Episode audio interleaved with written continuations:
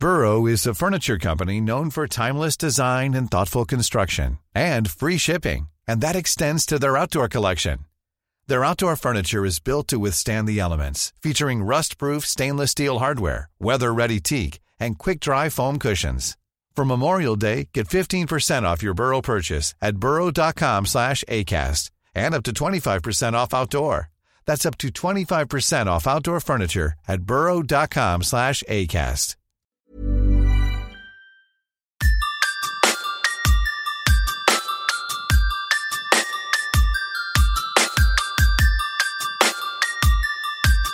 This is Somewhere in the Skies with Ryan Sprague.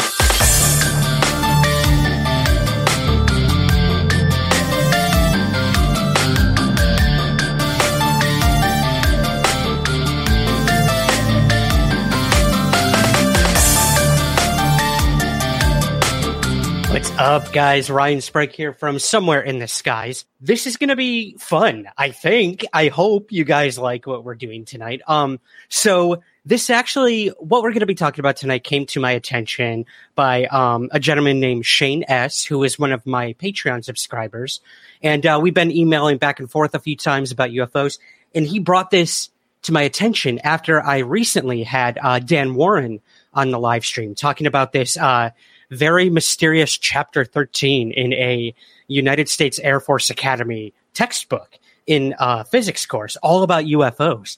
So uh, out of nowhere, to be completely honest, um, Shane brought to my attention that there is a chapter 13 in another book, and this had to do with fire officers. Um, so for fire departments and whatnot, it is the Fire Officer's Guide to Disaster Control. And just like in this Air Force Academy textbook, this was chapter 13 in a quote unquote manual about UFOs. So I, I could not not talk about this. I know that this has been out in the public. Many UFO researchers know about it. It's been talked about. There's been news segments on it, one of which I'm going to share with you tonight. Um, I'm going to go through this chapter with you guys, pick out some of the stuff I thought was kind of cool and interesting, and I'm just going to explore the chapter with you. Um, so we might go line by line. Um, I don't know. I don't know how this is going to go. Um, you might be bored out of your mind, or I would love for you guys to chime in in the chat. Let's get to it, guys. The Fire Officer's Guide to Disaster Control. Again, I have Shane to thank for bringing this to my attention. I am not pretending I uncovered this or that it is a revelation or brand new, but it was brand new to me, and I thought it'd be cool to discuss tonight.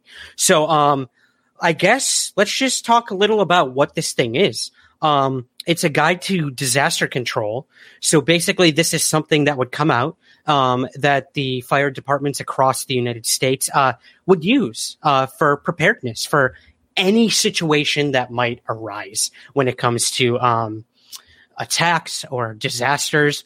And of course, like I mentioned earlier, there was a chapter put at the end of this manual, chapter 13, about UFOs. But um, let me go ahead and um, I want to play what me and Dan Warren and Luisa, uh, I almost said Luis Elizondo, Luis Jimenez talked about. And this was this Air Force Academy chapter on UFOs in one of their textbooks. And Dan Warren, who has the, um, the fifth pillar of emphasis TikTok channel, um, made like this 10 part TikTok series about this chapter in the Air Force thing. So I had him come on the show and talk all about it, break it down for us. But I'm going to play the first of the TikTok videos, TikTok videos. God, TikTok.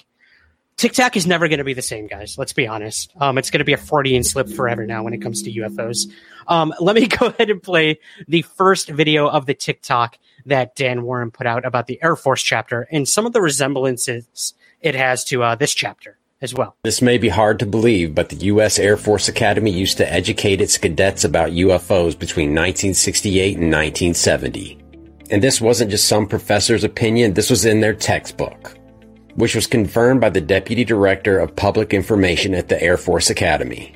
The cadets that enrolled in Physics 370 were required to have a textbook titled Introductory Space Science.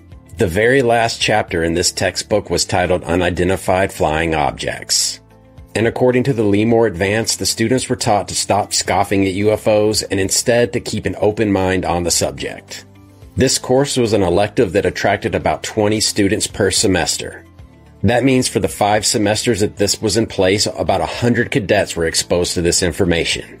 So yeah, if anyone hasn't seen the entire kind of breakdown that Dan did, um, if you're on TikTok, head over there and you can watch it there. Fifth Pillar of Emphasis is his handle, um, or go to his YouTube channel, Fifth Pillar of Emphasis as well. He's put the entire um, string of videos together into one cohesive video for you over there. Um, and yeah, that was pretty interesting. A chapter on UFOs in the Air Force Academy book on physics and we kind of dug through what we thought was interesting and whatnot. And a lot of it was stuff we knew. It was things pulled directly from Project Blue Book or things pulled from the work of Dr. J. Allen Hynek as well. Um, and that's kind of what this chapter is too, that we're going to be talking about tonight.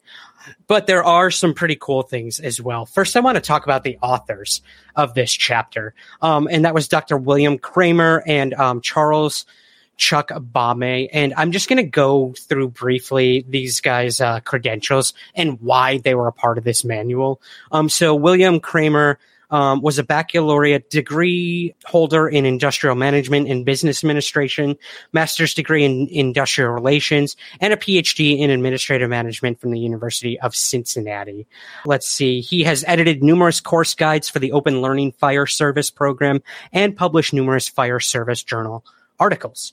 Um, and then we have Chuck Baum in Baumé Baum. I'm not sure how to pronounce that. Um, he's the author of many fire service articles as well as books, including the Handbook of Disaster Control, predecessor to the Fire Officer's Guide to Disaster Control, which we're talking about tonight. He's written guides to dangerous chemicals, fire protection for chemicals, Fire Officer's Guide to Emergency Action, the list goes on and on. These guys are highly credentialed and they are the ones to be writing a manual like this.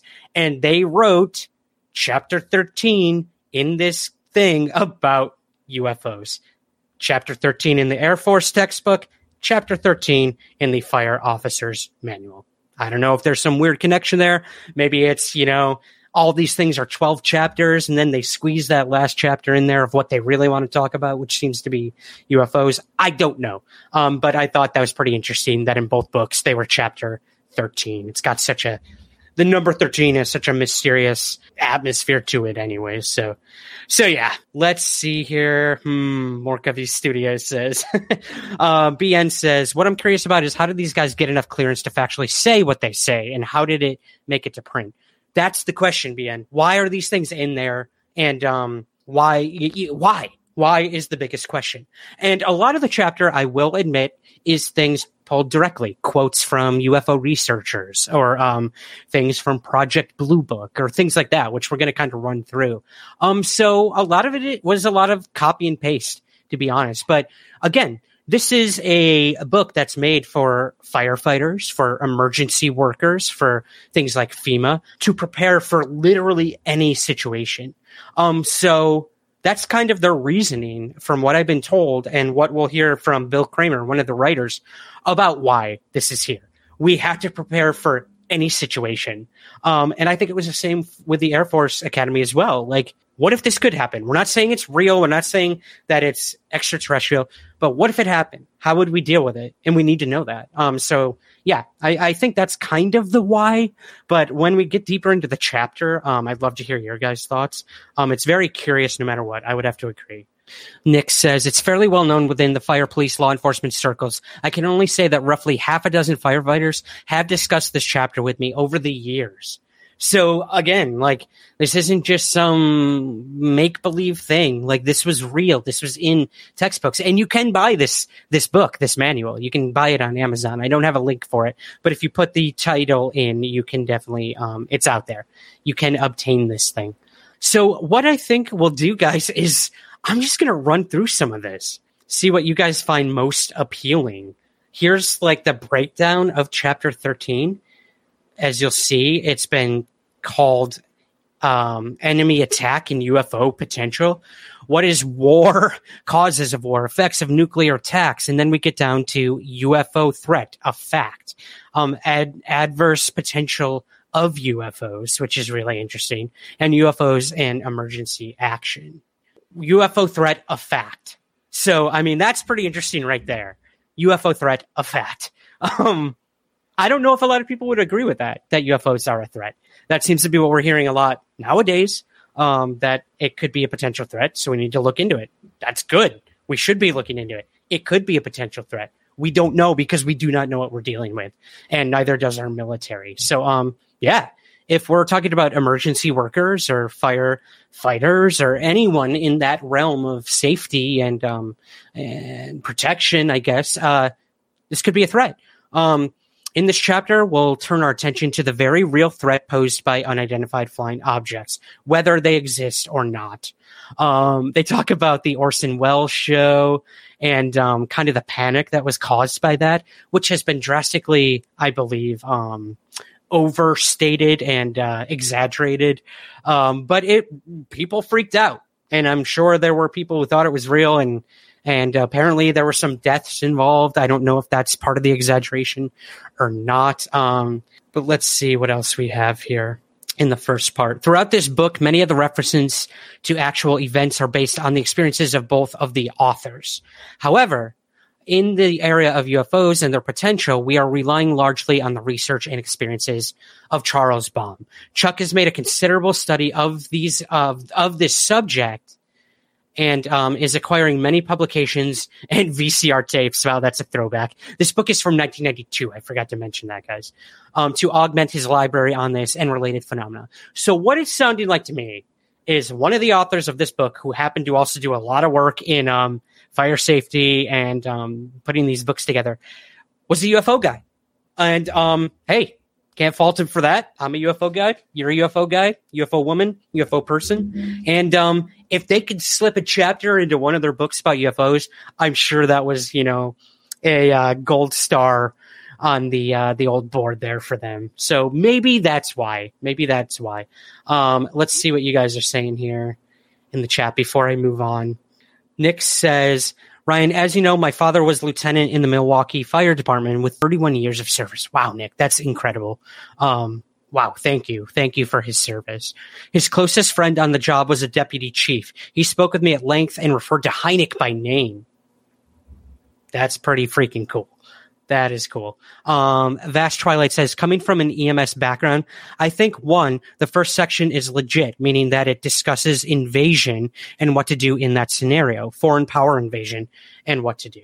Um, yeah, that's very true. I, again, this this book is about what to do in any situation, whether it's a foreign adversary attacking us here in the United States or something we just can't simply explain, which UFOs are one of. And they're not saying they're alien; they're saying these are unidentified phenomena that could cause a disaster, and we need to be ready to deal with it and help people. So, um, yeah, yeah, I think that's that's a good thing. That's a good way to put it, Night let's see. You said also number two, the UFO part is a training think outside the box scenario to prepare for things outside of the norm. But in hindsight, it seems to be pretty fortuitous. Yes. I think that this chapter was probably put in this book and also in the Air Force Academy book for cadets and for firefighters and EMTs and everyone to think outside of what they normally would. Because the minute you become complacent um, and routine is when you know that part of the brain stops working of what to do in a situation you are you have not seen before. And I know police officers and EMT workers and and firefighters like they have to be ready for something that they don't quite expect. And that's why those jobs are extremely dangerous. I'm sure they see the same things day in and day out in some ways, but there's going to come a time where something really throws them for a loop and a UFO invasion or even just a close encounter, which many firefighters and police officers and EMTs have had what to do. And we're going to get to that as well. The um, physiological effects, which was in here too, which is really interesting. Let's see. Important thing to note is that in subsequent editions, subsequent excuse me. I've been told I say that word wrong all the time, and I know I do. Subsequent editions, the UFO chapter remains. Interesting. That's very interesting. Morkavi Studio says, hate bringing it up, but think of 9-11. They weren't prepared, but darn, that did they step up. I could understand preparing for anything. Yeah, it's true. Um, let's move back to the chapter here background information with no intention of trying to prove or disprove the authenticity of numerous UFO encounters related by credible witnesses, including airline and military pilots, astronauts, police officers, firefighters, members of Congress, and even U.S. presidents or a U.S. president. at the time that this was written. The balance of this chapter will be to present a brief history and nature of UFOs and their alleged occupants. Really interesting that um, we're kind of starting with the history of ufology when it comes to this. What are UFOs? William Shakespeare put a fitting observation in the mouth of Hamlet, the Prince of Denmark, that went like this There are more things in heaven and earth, Horatio, than are dreamed in your philosophy. And scene.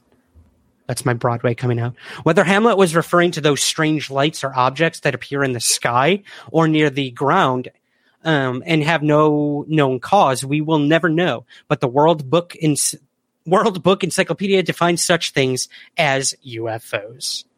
So we're getting like a crash course in UFOs in the first few things here. They have the classification system that Dr. J. Allen Hynek came up with. Um, let's see, nocturnal lights, daylight discs, close encounters, radar readings. So that's pretty cool. Shapes of UFOs, all different times, types of UFOs have been reported flying saucers, glowing tubes, semi spherical apertures, um, reddish orange glows, or fire like or sparking discharges, which would definitely be of interest to firefighters for sure and how to deal with that. Just imagine them like with a hose spraying a UFO. I'm sure it's happened. I'm definitely sure it's happened. Um, Nick says, said deputy chief was, um, let's see, a UFO guy, but I know that he made a point of hammering this chapter into the heads of cadets at the fire academy when he taught courses. Wow. That's interesting, Nick. You really wanted people to, to talk about this. Ooh, can we see the appendix? Yes, I will definitely get to the appendix of this. Um, they give a really cool um, list of books to read about UFOs and stuff like that. So I will definitely try to touch on that with you guys. Let's get back to the chapter. So they go into the history of UFOs. Um, what was interesting, um, not so much a compare, I guess a comparison, but not a connection. Um, this Air Force Academy thing, when they went into the history of UFOs, they went back to the ancient times in terms of like why some alien race would come to Earth and seed our planet and the evolution of humans through that. It was a crazy, crazy, crazy story in, in that chapter. Here we have it starting with what a lot of us know as the modern UFO era. And that started around World War II with the Foo Fighters. Where there's foo, there's fire. Nice little pun there in this um, fire officer's handbook. In the middle of the 1900s, flying saucers were increasingly observed in the United States and other countries. Um, they talk about the University of Colorado were hired by the Air Force from 66 to 68 to study this type of aerial phenomena. Most could be ex- ex- explained as stars, Venus, meteors, planets, balloons, rockets, blah, blah, blah, blah, blah, some atmospheric conditions, optical illusions, all the same debunking crap that Blue Book and the Condon Committee went through. After investigating more than 12,000 reports, the U.S. Air Force was unable to explain where the unexplained UFOs came from, but apparently, apparently concluded that the national security was not threatened by them. Um, that's what we were told. Uh, but now we have sort of a turnabout face with the Navy and the Pentagon saying they could be a threat um, to national security, especially in an age of drones. So we got to figure it out. We got to shed the stigma. We need these things reported because it could be a potential threat a lot of talking about UFO organizations. Let's see, this is 92. So yeah, we got a lot of the, the good players, NICAP, MUFON, CAUS, um, Ground Saucer Watch. That's one I haven't heard in a while. CUFOS, which was the um, organization run and started by J. Allen Hynek, and APRO, the Aerial Phenomena Research Organization. Um, why the secrecy, they say? Well, I'm sure we can deduce that if we don't know what it is, we don't want to panic the public and say we don't know what it is. So what we do find out, we need to keep close to the chest until we can fully understand this stuff. They talk about Donald Keyhoe, his work and how he was trying to unravel the truth embargo on UFOs when it comes to the Air Force and the Pentagon. So a lot of this is the history of UFOs, um, which is cool, but it's not really anything we haven't heard before. Wasn't really expecting that. UFO missions. I found this really interesting. Many reasons have been advanced for the purpose of the UFO's visits to our planet. Although some of the persons who apparently have been subject of genetic investigation, such as the family of Whitley Strieber, this chapter is talking about communion and Whitley Strieber. I found this both hilarious and very interesting. Um, talking about Mr. Strieber's abductions. Um, what else? He talks about incident at Exeter, the John Fuller book. Uh, wow. Really, really interesting stuff um, into the history of ufology. Again, like, is this to really throw off those reading it and have them really open their minds um, that some of this could be true? Who's to say it's not? We have yet to definitively prove um, a lot of UFOs and a lot of claims by abductees. We were not there when it happened. We can't definitively say it did not happen. And I've been guilty of calling people liars or fantasy prone, but I tend to think that the older I get, the more skeptical I become, but the more respectful I am as well. That I was not there when these things happened. So, really f- interesting that um, a lot of this is in this chapter. Adverse potential of UFOs. Now, this is where I think the meat of why this chapter is in here is here.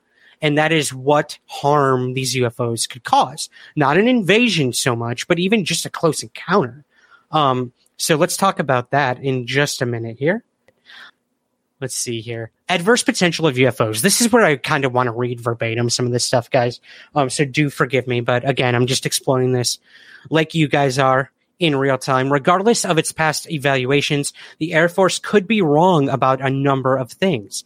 It can't even guess within a couple of billion dollars what one of its planes is going to cost. Maybe despite the skepticism of the scientists and other investigators, the UFOs sent from other planets do exist and have visited Earth. Not exactly sure where that quote comes from, but they start to talk about some of the effects are as follows of these UFOs.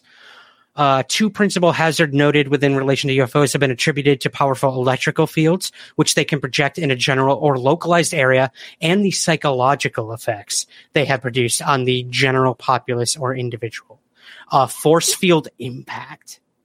Uh, the disruption of air and ground travel has often been reported in the presence of UFOs. Ignition systems of auto and aircraft engines have apparently been affected by energized force fields to such an extent as to stop. Uh, let's see what else we have here. Ooh, they go into a case in 78 from Buenos Aires. A strange force shut off their engine and headlights of the um, Citroen C uh, G CG lifted it 15 feet off the road, then set it down a minute later at 75 miles to the north. The driver noticed yellow and violet light shining in his rearview mirror while driving the last leg of a long stock car race, and he realized that it was approaching too fast to be a competitor. A month later, a Colombian bank manager and a Navy officer had their car headlights go off when buzzed by a UFO.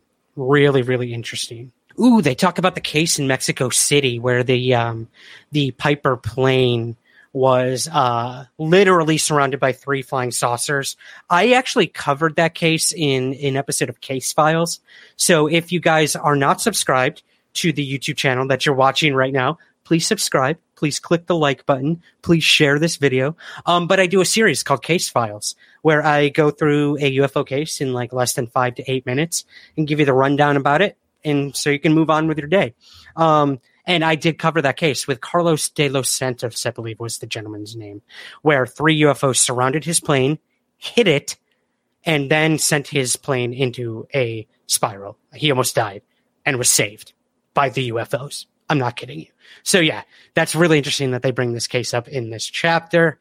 And then the other big one they talk about is communication disruption radio transmissions, whether it's with pilots in these UFOs trying to communicate with them, seems close to impossible. So they cannot communicate with the UFO. They cannot identify the thing in front of them. So it could be a threat, and that's extremely dangerous. So, yeah, I'm happy they brought that up as well regional power blackouts, yeah, of course, EMTs, FEMA fire departments are going to be called in when there are blackouts. There's going to be emergencies happening all over the place. You've got like the famous blackout in New York City, I know. Oh, they mention it right here, actually. Blacked out all of New York, um, where UFOs had been seen um, during that blackout, the famous blackout. Um, so yeah, yeah, of course, these are things that firefighters need to be prepared for. That the blackout could have been caused by UFOs. So it's one of many explanations. Um, I'm gonna put this up. Vast says third thing in fire department EMS, we have what's called duty to act. If you are on duty, you must help those in medical need if you come across them. Maybe this drives home that it includes everyone, even aliens. Yeah, I've heard that. And, you know, you've got this idea too of like, if a doctor's in a house, they need to, uh, or anywhere, they need to help someone if they're in trouble. Um, or citizens even. Like you could be arrested for not helping someone that's in trouble. Um, you can literally be arrested for that. Um, i don't know how often it's it's actually used but yeah i could understand that when it comes to emts if they have the power and ability to help someone in a situation no matter how weird the situation is um, it could even be a threat to that firefighter or emt themselves. They need to help. So why not be prepared for everything even aliens Nick says, Ryan, you know how long I've been in the field. To have my father's friend, a respected MFD deputy chief, cite the Cash Landrum case and Bentwaters case specifically threw me for a loop. I'm sure, man. I am sure. Talk about physiological effects. Man, those are two prime examples, which I'm sure are somewhere in this chapter about people being physically affected by UFOs. Um, with the Cash Landrum incident, everyone involved suffered radiation burns. I believe one or two of them died because of it and um, that's a crazy case. And they tried to sue the uh, Air Force because they believed that whatever they saw was an Air Force project, and the Air Force said, "Nope, wasn't ours. We're not taking responsibility. We're not giving you any money to get help or anything." Um, really sad, really really sad case. Um, then you have the Bentwaters case, where one of the witnesses who touched the craft that landed in the forest in 1980, the Rendlesham Forest case. If for those of you who want to look into it, um, he touched this UFO, and um, had really weird physical effects that caused heart failure in him many, many years later. And he went to Veteran Affairs and said, I need surgery or I'm going to die. Um, I believe this was caused by radiation or something that I, I had happened to me back when I saw UFO. And Veteran Affairs was like, no, no, we're not going to help you with that. No, no. They sealed his records. He couldn't even get his medical records when they found out that this dude was at Bentwaters um, and part of this event. And he had to fight for years to get his records unsealed and to get medical assistance from the VA to literally save his life. And um, I believe even John McCain got involved and helped fight for this dude. And um, his name is John Burroughs. He was part of the now famous Rendlesham Forest incident. And he got the help he needed. Um, he got surgery, saved his life. And it's the first time, I believe, documented that the Veteran Affairs said, we helped this guy because of a UFO event that happened to him in 1980. So crazy, crazy. But it's all te- also more telling of why this chapter is here and the, the effects that a UFO could have on people.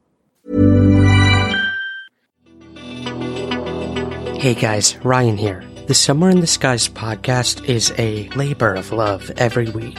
And with that comes many different costs to keep the show running. That's where our Patreon campaign comes in.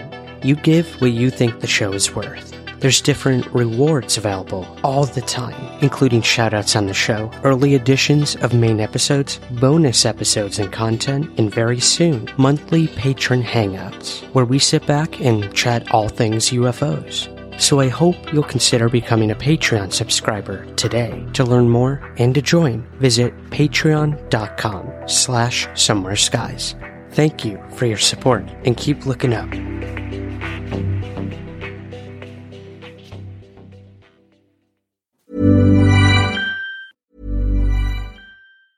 Burrow is a furniture company known for timeless design and thoughtful construction and free shipping, and that extends to their outdoor collection.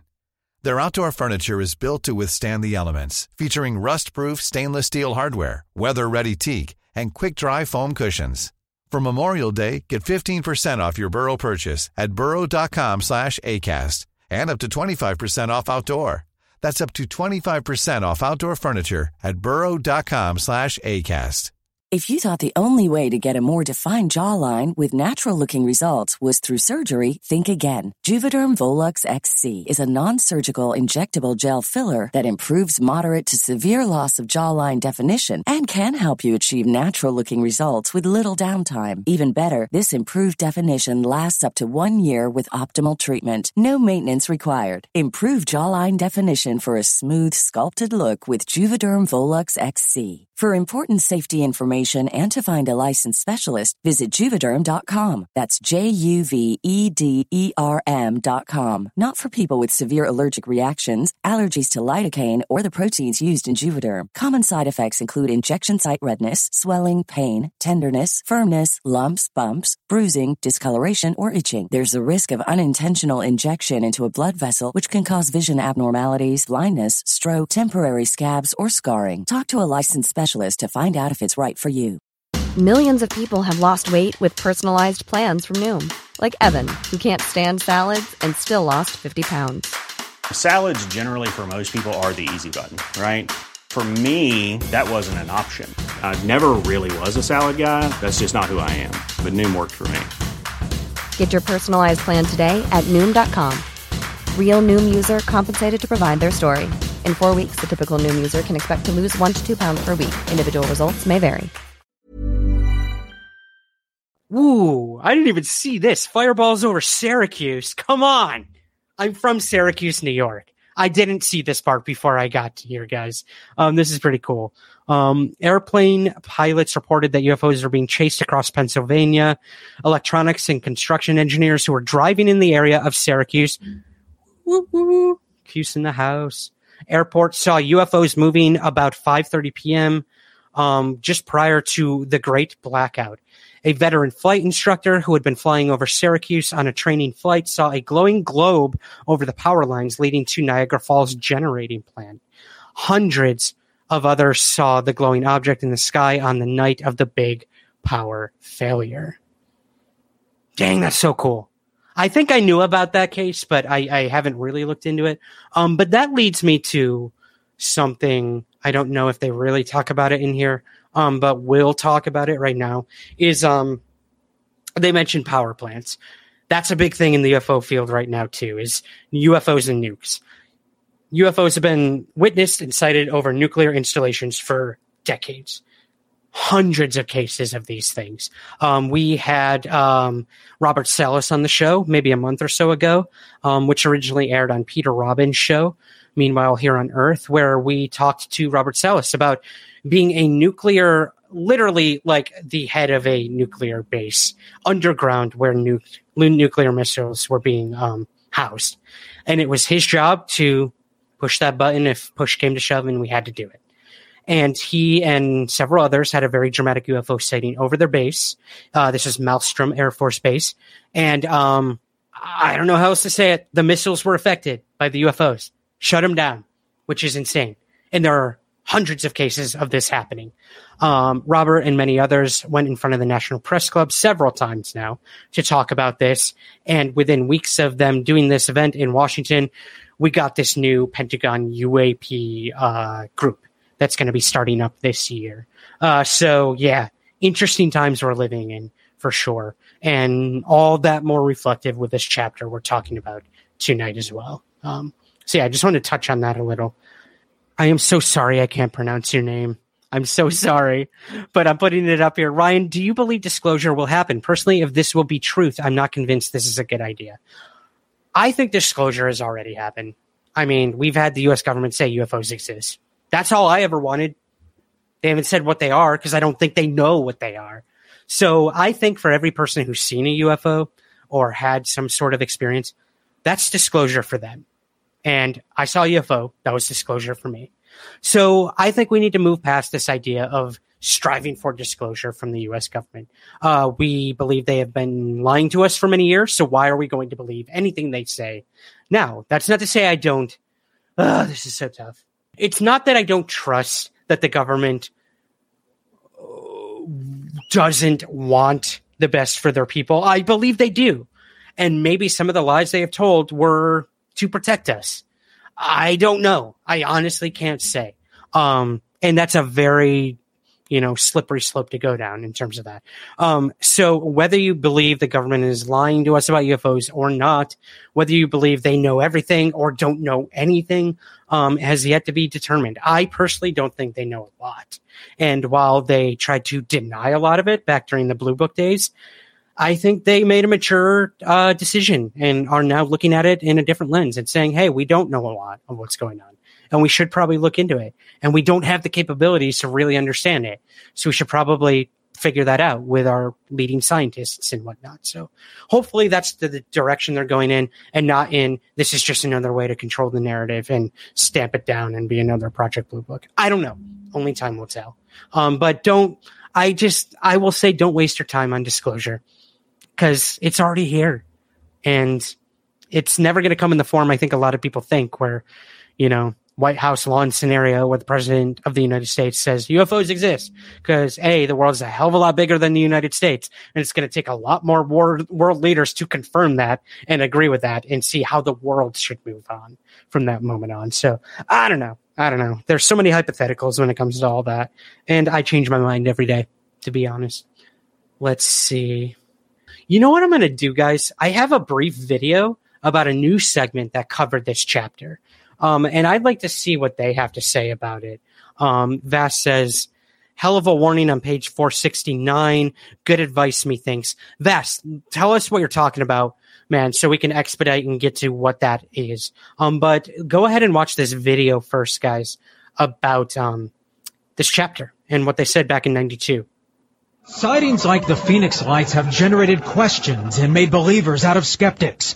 And this 600 page guide may lend credibility to UFOs. It's the Fire Officer's Guide to Disaster Control and said to be found in firehouses across the U.S. The book covers everything from fires to floods, but it's chapter 13 that takes an unusual twist in firefighting techniques titled Enemy Attack and UFO Potential. It would not be remiss to give some thought to the part that fire departments might play in the event of the unexpected arrival of UFOs in their communities. The book, written by two retired firefighters, addresses what first responders could encounter. You may have engine trouble upon approaching the scene, and radio contact could be lost with your dispatcher. If at night your headlight could go out, the city could be blacked out, and your portable generators may malfunction. No, this took me by surprise. Believers like Jim Mann see the book as an opportunity.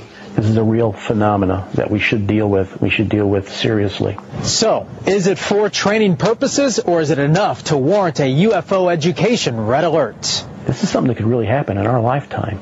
It even asks, how do you treat injured aliens? Are first responders aware of the potential physical injuries? Some fire chiefs have little confidence in disaster plans, especially those dealing with UFOs or enemy attack. We contacted several fire agencies regarding this book and some even called us. However, not one admitted to using it for training, although some are aware it exists. Yeah, you know what, Chris? It just shows you that uh, serious professional people are starting to take this this whole uh, subject of UFOs and ETs. They're starting to take this seriously. Jim Mann investigates sightings and encounters for the mutual UFO network known as MUFON. This is a real threat to this planet. MUFON has its own investigative guide seen here publicly for the first time. And I don't think we're crackpots. I think that we're just people that uh, uh, want to be aware of what's going on. We don't know where we came from. We don't know where we're going. And one of the authors of this book says many people miss the point regarding that chapter in UFOs, saying previously, quote, whether they exist or not is not the issue. It's the perceived existence which creates the potential for panic, injury, and even death. Yeah, so that was pretty cool. Um, within the limited time I had to kind of throw together this um, episode tonight, I was able to find that new segment. Um, talking about helping injured aliens, that didn't even dawn on me. Like, yeah, if a UFO crashes, we need to help those beings as well. We have just as much of a responsibility to do that as if humans got injured. Um, God, that didn't even cross my mind. Um, so yeah, just imagine if we had, uh, you know, EMTs on site when uh, the Roswell UFO crash happened. Did they help the aliens? I don't know. I don't know. That's a mystery yet to be fully decoded. That's a Mysteries Decoded reference for any of you out there. Anyways, I thought it was cool that they quoted one of the authors of this chapter. Um, and I did want to expand on that, um, the quote that he was talking about. So I'm going to go ahead and read Bill Kramer, one of the authors. Um, these are direct quotes from him about the chapter. Uh, let's see here. It is no laughing matter. Many people miss the point of the chapter about UFOs. Whether they exist or not is not the issue. It's the perceived existence which creates the potential for panic, injury, and even death. I know they said that in the new segment, um, but he does expand. He says here, I use the term UFO liter- literally to refer to any unidentified flying object, not just to mean an alien spaceship, as the term is usually associated. Unidentified simply means nobody knows what it is, but it still scares the hell out of people. There have been a number of incidents over the years that have induced panic, going back to the famous Orson Welles radio presentation of War of the Worlds in 1938, when some listeners feared that there was a real Martian or misidentified German attack underway and reportedly fled the region or took up arms. More recent incidents include a perceived religious sighting in New York that caused traffic problems. Yeah, so that comes straight from the author of this chapter. A lot of this has to do with what we are actually going to talk about next, and that is the panic hazard, just like he said. Um, what happened with War of the Worlds? We don't not want another scenario where if this happens, and if we do learn that UFOs have landed and they're from another planet or we don't know where they're from, that people aren't freaking out and grabbing arms and going out and shooting at the UFOs or shooting at each other. Um, we all have those scenarios in our head of how we would react to situations like an alien invasion or zombies or or anything, even a real world terrorist attack. A lot of us don't know what we would do in those situations until we're in in them. So um, that's what this is about what if aliens were here? What if a UFO did land? What if 20 UFOs landed? Um, one in every country around the world, like arrival style. Like, what would we do? And those are the questions being posed in this chapter. Um, so, yeah, it's pretty cool to hear the author say this wasn't like a practical joke or it's not worth snickering at. Like, we need you guys to be prepared if this happens. That's it. Point. Simple. Point game match. Done. UFOs could be a threat. Um, let's see what else here. Oh wow, yeah. Mark Review Studio says germs, bacteria, anything could all play a role too. I mean, you know, what if these were alien and they came here and they landed and the aliens got out and immediately whatever their biological makeup is is so dangerous or you know uh, infectious to us here on earth that it causes a pandemic. I, I don't know. Like, but those are things that could happen. So again, we gotta we gotta figure out how to deal with that. So that's such a good point. Such a such a good point. Ethereal Aura, welcome to the show. War of the Worlds weren't a lot of people freaked out. They did flood the phone lines, um, but that wasn't the that wasn't that hard in those days. Very true. Very true. An alien with a cold could wipe out the planet if the strain is unresisted. Very true, BN. Very, very true. Uh, let's see what else we have here, guys. Um, and who was it in the chat? Vast, Vast Twilight Podcast said page 16. There's some good stuff. So let me get down there. Emergency action. Let's go ahead and read this here from the chapter.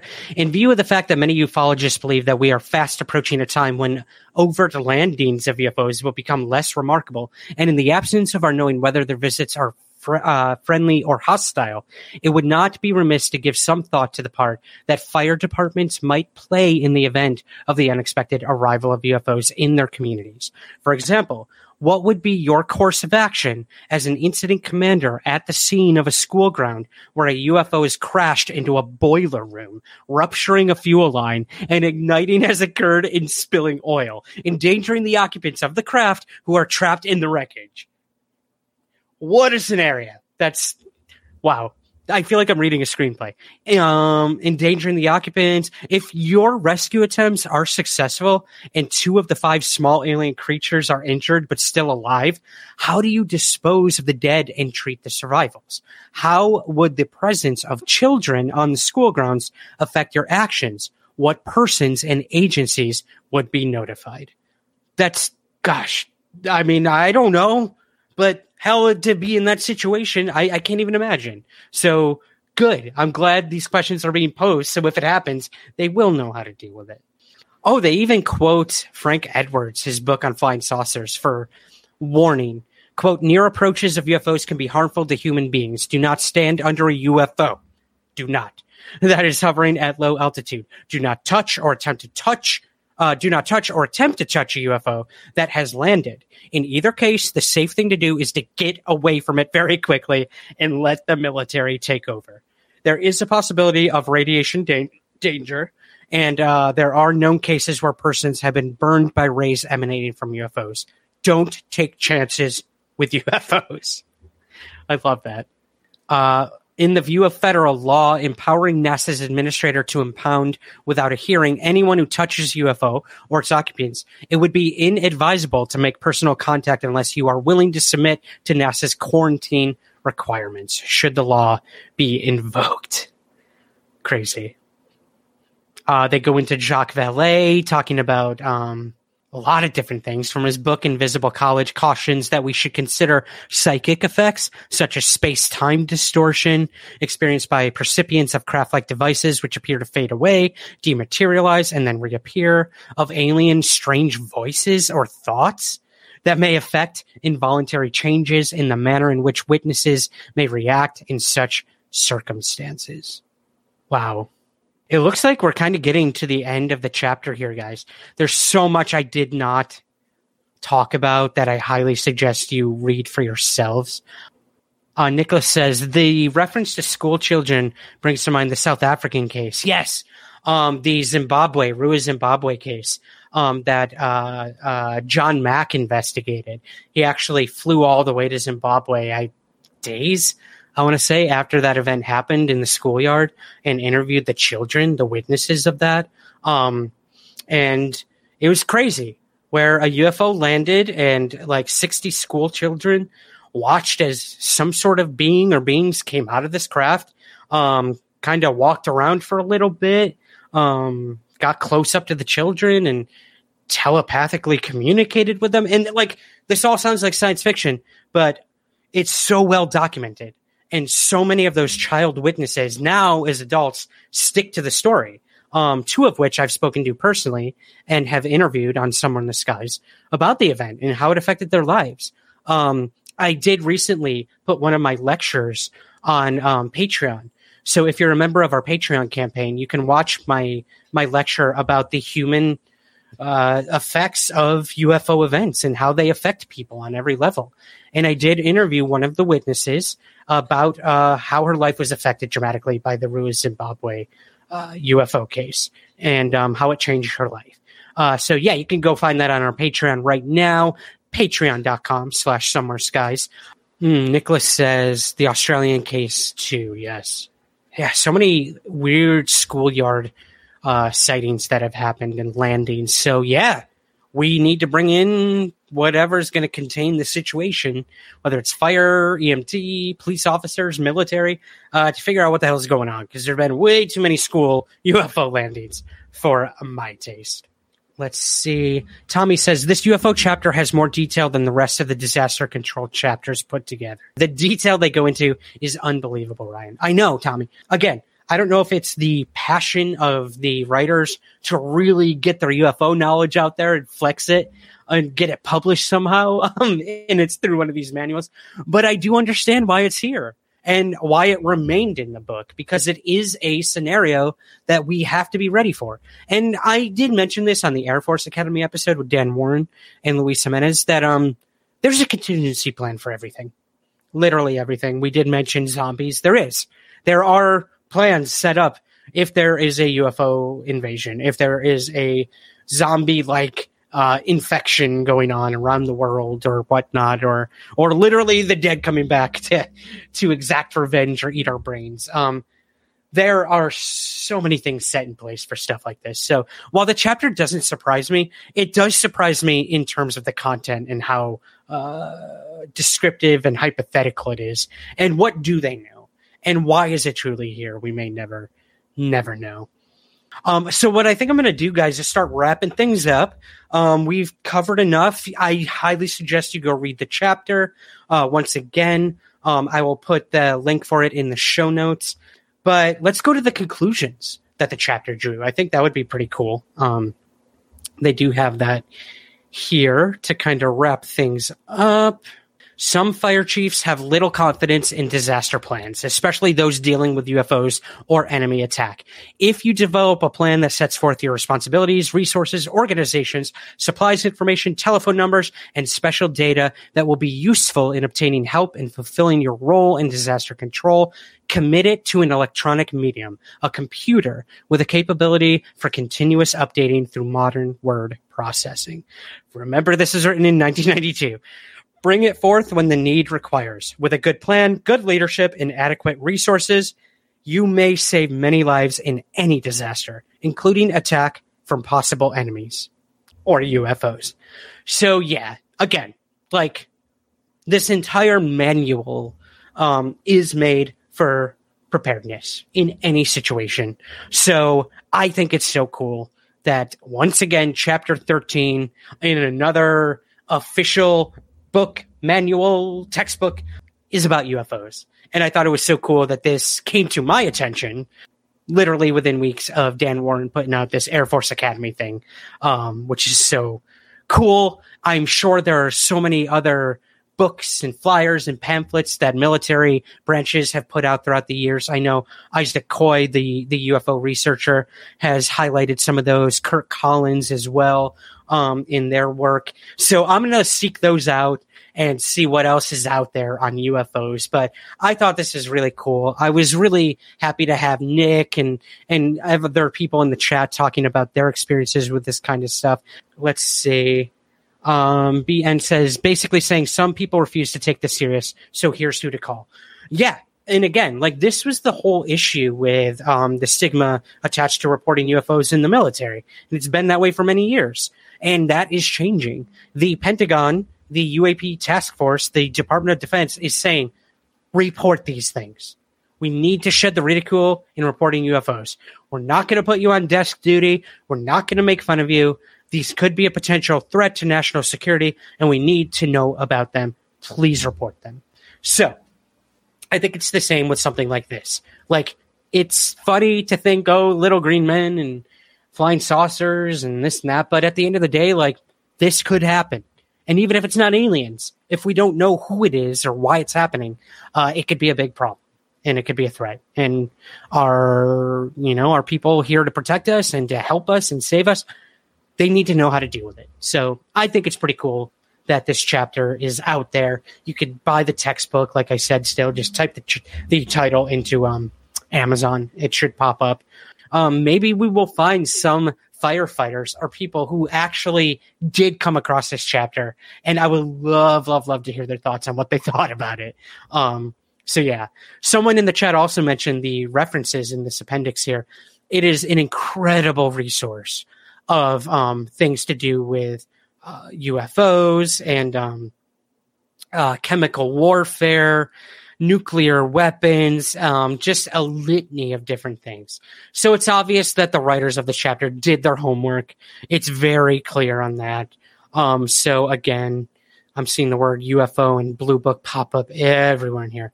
So cool. That's about it, guys. I'm glad that you um, followed me on this fun journey tonight. Again, this isn't going to change anything. It's not going to change anyone's minds on UFOs. It's been talked about before. Um, it is not a revelation, um, but I just discovered it, so it's a revelation for me. So let me live it. Let you out there who didn't know about it live it. Um, Shane, who brought this to my attention, let him live it, and um, just have fun. Have fun with this topic. While this is serious about emergencies and hazards and and and stuff like that, like take some solace in knowing that this is crazy. There's manuals and textbooks out there having to do with UFOs. I believe it's the University of Michigan who is putting a UFO course online. And um, yeah, go University of Michigan. Um, we are seeing UFO courses pop up in universities all over the country and presumably the world as well, not just the United States. Um, so yeah, yeah, I look forward to more UFO courses being taught in school as well in every way, shape, and form. Don't be afraid to reach out to me. Um, that goes for if you've had a UFO sighting. Um, if you want to be featured on an upcoming witness accounts episode of the show, where I literally have you come on and talk about your UFO sightings in your own words, I'm not there. It's just you recording it, sending it to me, and I play it with others as well. Um, you can use your name or you don't have to. It's a chance for you to get it off your chest and talk about it with people who understand what you've been through and um, and like hearing about this stuff. The more people who talk about it, the more normal it becomes. And we're living in an age where this topic is being accepted more than ever before. So feel fortunate that we're living in a time now where we can talk about UFOs and um, most people aren't laughing about it. it, it we've come a long way. We truly, truly have. So I appreciate everyone who um, is in this journey with me to try to find the truth about UFOs. None of us are experts. None of us truly know what's going on. And those who say they do know what's going on, those aren't the people you want to be listening to. This is a constant journey of learning. Um, the phenomena seems to always be two steps ahead of us, but maybe one day it'll be one step and then maybe we will be in step with it soon. I can't tell you, but, um, if it doesn't happen in my lifetime, I hope it happens to my kids for sure. Um, but I think I'm going to wrap it up there, guys. Thank you for joining me tonight. And as always, keep your feet on the ground, but never stop searching somewhere in the skies.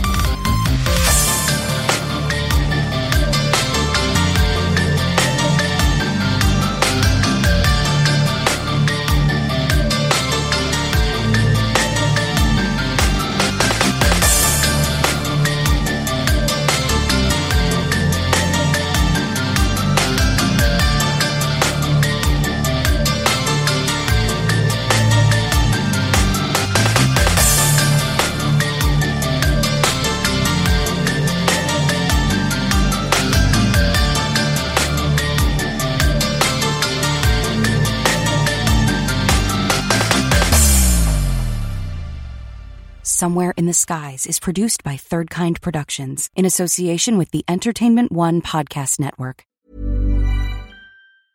Small details are big surfaces, tight corners are odd shapes, flat, rounded, textured, or tall. Whatever your next project, there's a spray paint pattern that's just right. Because Rust-Oleum Custom Spray 5 and 1 gives you control with five different spray patterns. So you can tackle nooks, crannies, edges, and curves without worrying about drips, runs, uneven coverage, or anything else. Custom Spray 5 and 1. Only from Rust Want flexibility? Take yoga. Want flexibility with your health insurance? Check out United Healthcare Insurance Plans. Underwritten by Golden Rule Insurance Company, they offer flexible, budget friendly medical, dental, and vision coverage that may be right for you. More at uh1.com.